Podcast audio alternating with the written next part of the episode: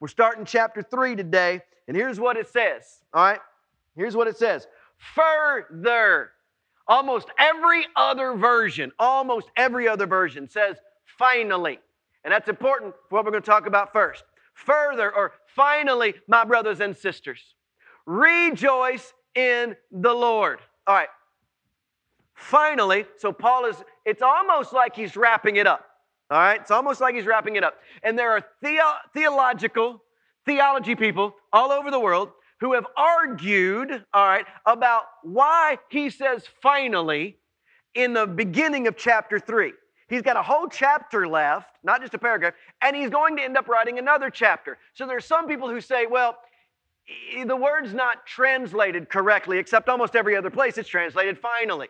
There are others that say, well, he was probably just thinking about what he was going to say and then got wrapped up talking about more, all right?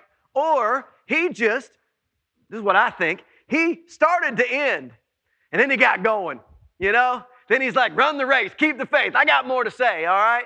But others, literally, there are people out there who say, well, either this is supposed to be at the end and the rest of chapter 3 wasn't even supposed to be there. It's not in some of the manuscripts, and so he didn't intend it. There's people who think that. There are others who think that this was the ending to a different letter. And when the people were putting the scriptures together, they moved it here. Here's, my, here, here's what I want to say. All right? There were four pages in the one commentary that I read on this word and I got nothing spiritual out of it. Okay? So here's my teaching for right now, because I'm going to show you and I'm going to back up what I think Paul's doing here. All right? But here's what I want you to say there are a lot of people, and you should, who want to study and get deep and go deep in the word and and and and and really uh, do the iron sharpens iron thing and talk it out but here's what i'm going to tell you all right? Don't get caught up in trying to get so deep that you forget that you're a human being and need to come to the surface and breathe. All right? Sometimes the arguments are just overwhelming and unfathomable and are worthless. All right? Don't get caught up in that garbage. I think Paul loved on these people, had an afterthought, and said, Finally, guys, but I want you to see what he says next. Finally, my brothers and sisters, rejoice in the Lord. All right? As for it not belonging here, this is the sixth time in three chapters that Paul has used that word. Be joyful, have joy, rejoice, have joy. The theme of the book of Philippians is joy, all right? I believe that it is supposed to be in this book. I also believe that Paul is saying, finally, brothers and sisters, if I were going to wrap up, here's what I'd say. I'd say what I'd already told you in case you hadn't heard it rejoice. Have joy. I'm telling you, church, if Paul were here now, he would look out at a lot of Christians and say, There are too many of you who are burdened. There are too many of you who are unhappy. There are too many of you who are caught up in everything that's going on around you, and you're allowing the things of this world to steal your joy. And there is nothing that is setting you apart. I'm telling you, rejoice. Listen, here's why I believe that. He says, It is no trouble for me to write the same things to you again. Here's what he's saying I know I'm repeating myself. And I think if he were snarky, he'd say, and I'll repeat myself until you get it. I think that's what he'd say right here. But I love this last line because it doesn't fit at all. But I'm going to explain it to you the way the Holy Spirit explained it to me. Ready? And it is a safeguard for you. Well, first of all, why use the word safeguard? Okay? What is a safeguard? It's something that protects, all right? Gun owners put their guns in a safe to protect their family, all right? You, you, you hide things away or you shelter things. So we know that this is talking about how to be protected. But what is protecting us? Rejoicing in the Lord, all right? When you get it, does actually protect believers. Well, Craig, what does it protect us from? It protects you from you. Let me explain. I'm going to explain it by using my sermon from the last two weeks. Do you remember me talking about the cup that God would full, fully fill? The word was fulfilled, but I'm talking about God fully fills our cup, all right? Well, what he has said, do everything without what? Complaining or arguing, all right? And we went back and said, why does God ask us not to complain or argue? Well, everyone who complains and or argues, all right, is trying to get something for themselves. They complain or they argue because things weren't the way they thought they should be. I, I wish you'd turn the music down. Well, you know what that says? That says that you need the music to be softer, all right? I wish they'd sing hymns. You know what that says? That means what you wanted was hymns and not praise choruses. You know, you with me? The complaining and arguing comes from some kind of emptiness that you need filled inside of you. So far, so good, all right? And then, when you are empty and want to complain and argue, you treat other people with disrespect. That's what happens because you end up getting into an argument. Do everything without complaining or arguing. And when you argue, we all know that most of us argue and fight, especially in our marriages, unfairly. We bring up things, we say things that we should not say that don't have anything to do with the situation. All of this stems from what?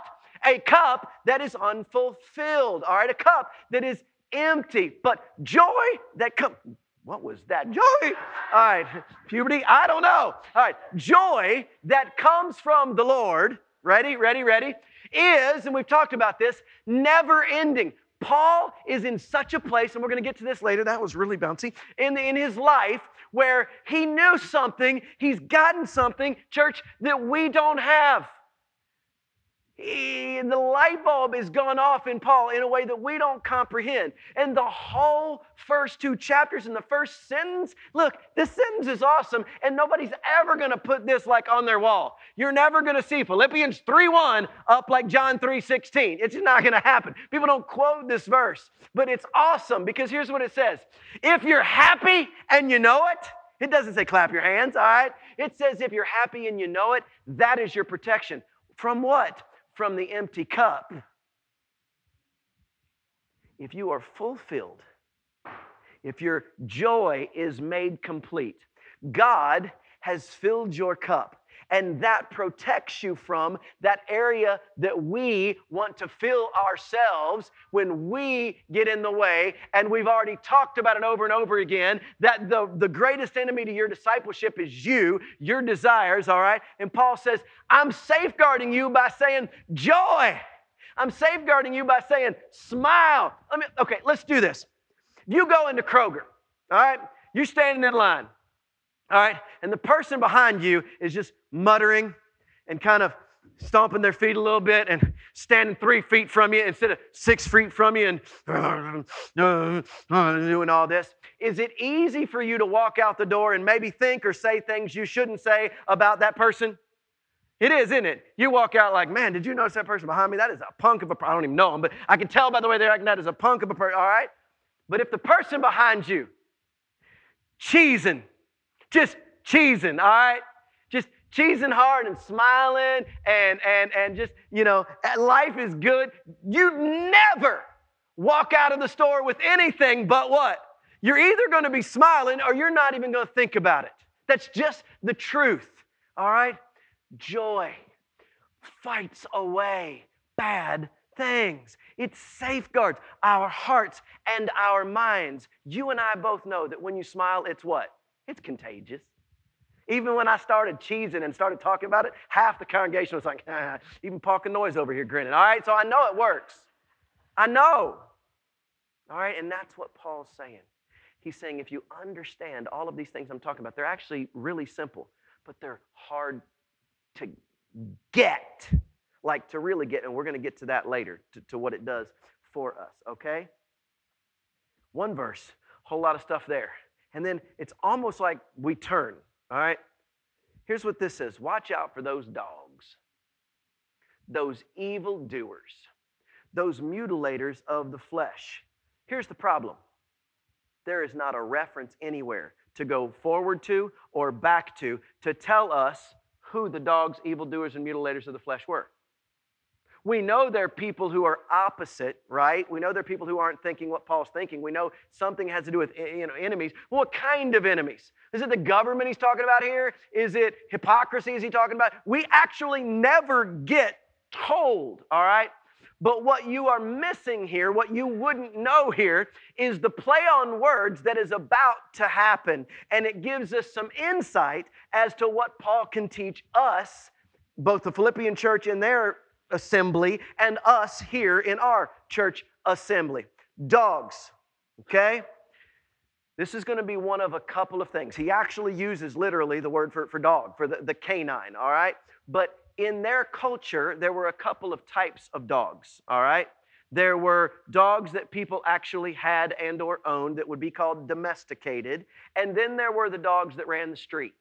Skinny, sick, hungry, begging. Children reach out their hands. Not good, all right? Disease. And so uh, is Paul talking about that? Is he talking about the Jewish culture and the way, for the most part, they thought that dogs were dirty animals? I'm uncertain. I'm just giving you some context here. And then he says, those evil doers. So we know that it is people who are doing evil. In this case, we would have to mean the opposite of what God wants. But it's the next phrase, all right? those mutilators of the flesh. All right? The word here for mutilating means to, to cut away or to tear away. All right? So you're cutting away or tearing away at the flesh. All right? Different flesh here than, than later. All right? It's literally the flesh, the skin. All right? I want you to look at the next word. For it is we who are the what? Circumcision what happens when you are circumcised? Cutting away, tearing away of the skin or of the flesh. So I think that what Paul is trying to get at here, because he says, watch out for they, all right? They. And then he goes, for it is we. Well, who is they? Those who mutilate the flesh, those who do the opposite of, those who may look safe but are unsafe. I think he's talking about the fakers. People who call themselves believers, people who call themselves the church, people who speak Jesus' name, but they're faking it. They aren't real Christians. Now, what does that mean? It means those who wear his name and don't obey his word. Church, you better marinate on that because it's of the utmost importance that we understand that most of us have lived there at one point or another or are living there now. Talking it and not really walking it. And you can tell. You can tell the people who are talking it and not walking it, not really walking with Jesus, because their joy goes quickly. Their bitterness rises quickly.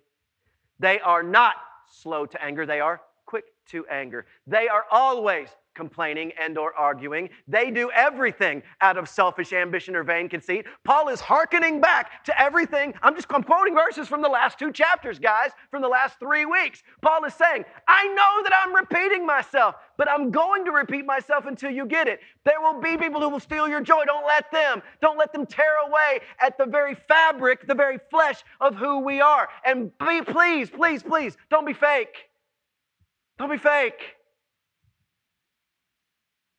For it is we who are the circumcision. Now, he's playing on words there, but he also means we who are the called, the set apart. We who are, and I say this, baptism is the new circumcision. We who have been, we who have been marked. You know, you get saved and then you get baptized to say, I'm in, I'm on the team. This is my celebration. That, that's it. It, it, doesn't make you wetter. It doesn't make you drier. It doesn't make you more holy. It means I am a Christian and this is how I'm showing it, okay? That's what you did. If you're Jewish, you got circumcised, all right? Now, we're not going to cut everybody, and women we can't cut anyway. So we had to, you know, it got to be something else. Baptism is that something, all right? That's really what it is. There's more to it, but that's what it is. Now, he says, but we who serve God by His Spirit. He's dropping another hint there. You're not serving God out of your goodness. You're not serving God because the preacher asked you to. You're not serving God because you think that's the right thing to do. You're serving God out of the overflow of God in you. You can't help it because that's what God does. God serves. If we're full of God, guess what we do? Serve, not out of a calling, because that's what God does in us, and that's He's going to start to steamroll the rest of this.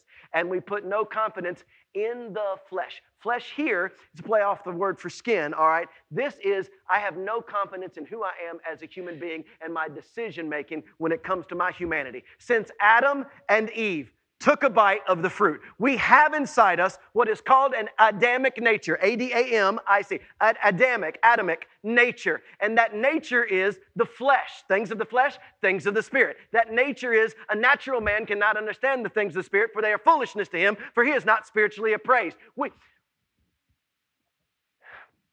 we expect people outside of our doors to live like they are inside our doors. And then we go outside the doors and live like them.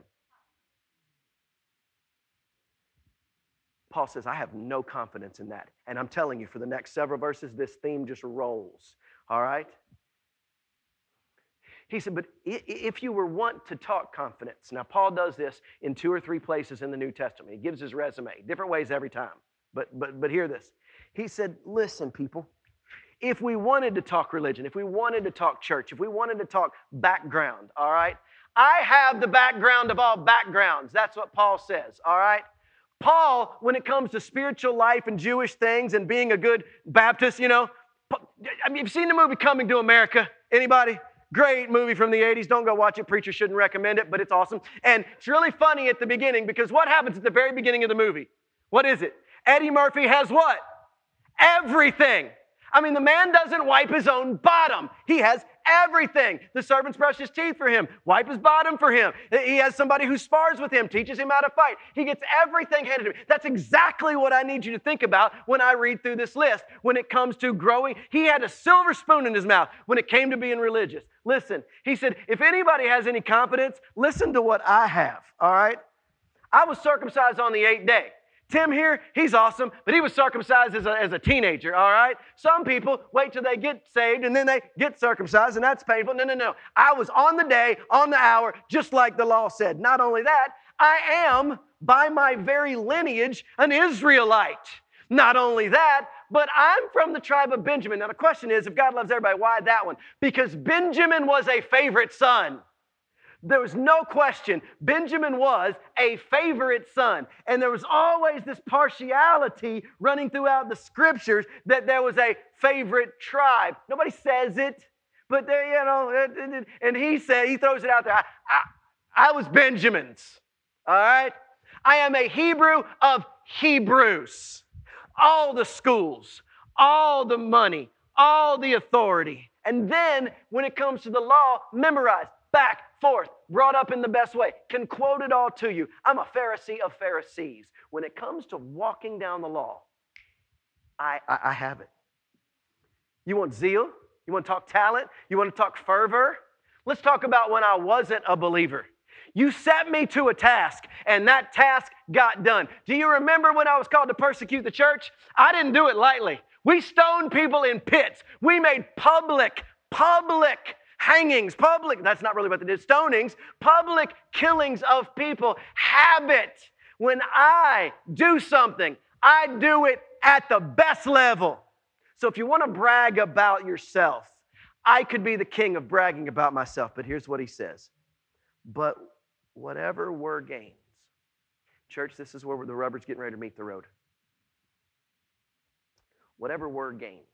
So what he's saying is, anything that you think is good, valuable, worth it.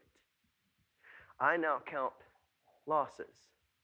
So, first he uses the word losses. I consider losses for the sake of Christ. What is more, listen, I consider everything.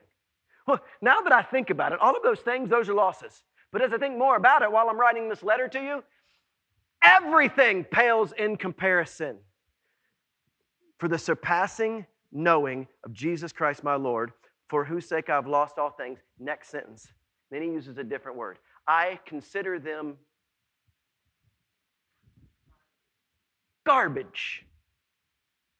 The Greek word uh, is the word they would use for refuse. Not refuge, refuse, okay? But translated in other places, it translates as things like garbage, refuse, table scraps, do you know what we would call it? Leftovers. but not the leftovers that you keep and can eat. The leftovers that um, you're scraping out of the corner of the pan uh, that sat there for two days and trying to get off. And, you know, the, the, the Dawn commercial wasn't true. You know what I'm saying? All right, the Cascade didn't do it. All right, Break, breaking down the food. The table scraps, which harkens back to what? Those things are what the dogs are chasing. Think about that for a minute. Those things, the things that I now consider table scraps, leftovers, garbage, what the dogs, the people who are opposite our mindset, are chasing. Come on. But here's the question for you. And this is what the whole, literally, what the Holy Spirit taught me. I've taught this a ton of times. I've never said what I'm going to say to you. Never realize these things.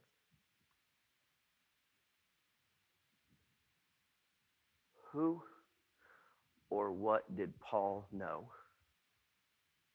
Or who or what did Paul find that was so spectacular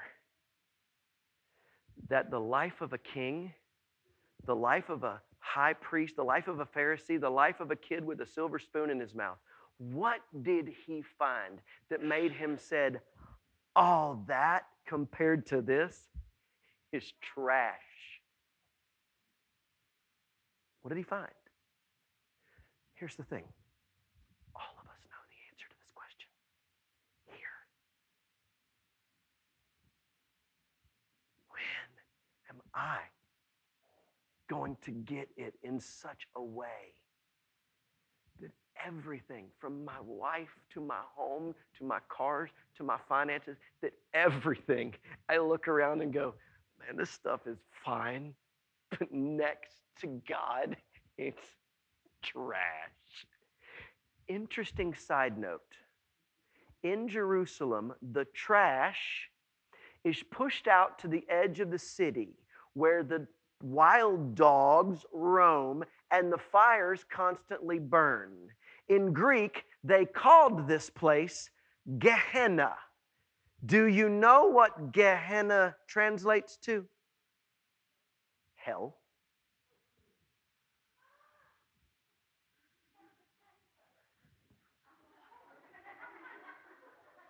My nephew's getting on my case because I said hell. And now he's like, he said it again. It's an old Jerry Lewis movie where that happens. Cracks me up. Listen to me.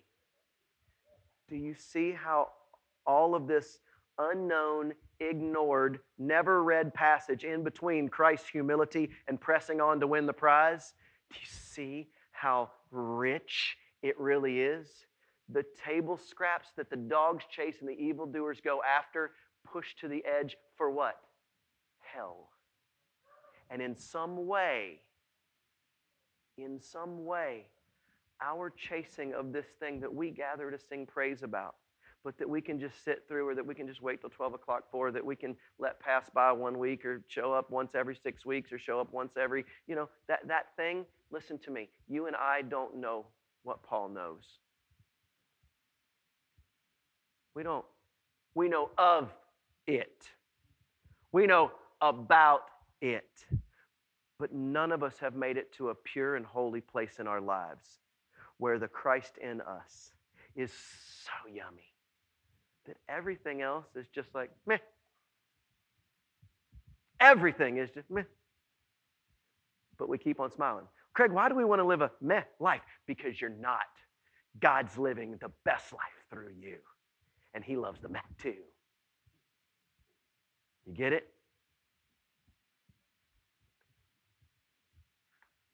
He gives us a hint, and this is what I want to leave you with. preaching for 20 something years, when we planted the church, when I became a pastor, and God nodded me up and said, You're going to be a pastor. We planted five weeks before Easter, okay? So we had four weeks and then Easter Sunday.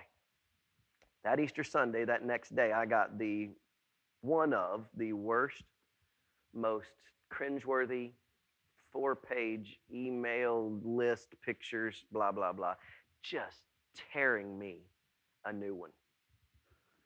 I mean, tearing me a new one. I, I'm really. Unsigned, by the way. But we won't go there because love you, whoever you were. I preached on this verse, and I'm going to tell you exactly what I said and what they ripped into me for. All right? All I said, because Paul says, I want to know, know Christ. Yes, to know, listen to me, the power of his resurrection. Okay? Here's all I said I said, perhaps we need to consider that in Christianity we've messed this up. When you come in the front door, what do you see? What's right there for us? A cross. Hey, in our logo, we even made it a different color so you could see the cross. We wear around our neck crosses. What if we picked the wrong symbol? What, what, what if we picked the wrong symbol? Because Paul never said, I believe in Jesus Christ and the power of his crucifixion. Let me tell you something Buddha died, Muhammad died, Confucius died. In fact, every leader of every major religion has died, including Jesus. Only one got up. I'm all for blowing a hole in the wall when people come in and they go, What happened? Nothing. That's our symbol. It's empty. Blow a hole in it, baby. Why? Because it's an empty hole that is all our power. Why? Because my God's alive. And because He's alive, He can actually live in me. And because He can actually live in me, all of the things that the preacher's preaching about and Paul's trying to teach us about rejoicing don't come from us because we have no confidence in the flesh. They come from Him. Come on, church. I believe in Jesus Christ and the power of his resurrection. Why? Because I can participate in his sufferings in this meh world that we try to make good out of trash, becoming like him in his death. Woo, and here's the end. And so, somehow, attaining resurrection from the dead. Lazarus, come forth. I am the resurrection and the life. He who believes in me, though he dies, what? Yet shall he live. Church, one day your body will die. And if Christ has filled you up, you will also live. Everybody else gets Gehenna.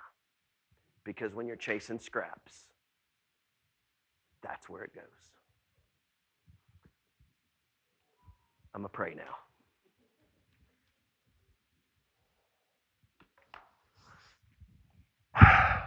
Thank you, Jesus. Thank you, Jesus, for teaching me a new and a fresh and a powerful and a renewed and a fulfilled look at your word. And God, I know, I know that it is not my own, that you bought me, that you taught me, and, and, and all glory to you. But thank you for that. And God, I thank you for this too, that there will be another time in another passage, in another place, or right back here. Well, you will teach me something more because you are endless. You are boundless. You are the way. You are the truth. You are the life and the light. And you are. And my prayer is that we would all, in some strange, wonderful, miraculous way, get it. Not hear it, not know it, not comprehend it, that we would literally get whatever Paul got that he said, in prison, it's gorgeous. In life, it's gorgeous. My hands are gnarled and I can't write, and it's gorgeous. Why? Because I'm with God now, and if I die, I'm with Him then, and everything else is just byproduct of a glorious, rejoicing life. And it comes out in his worship and it comes out in his writing. And I want that. I want that for, for, for Damon and for Jenny and for George and for Paul and for Cicely uh, and for me. God, I yearn, I want, as the deer pants for the water, uh, God, right now, create in us a longing for that. Whatever that is. The unsurpassing greatness of Jesus. And it's in that name that we pray. Amen.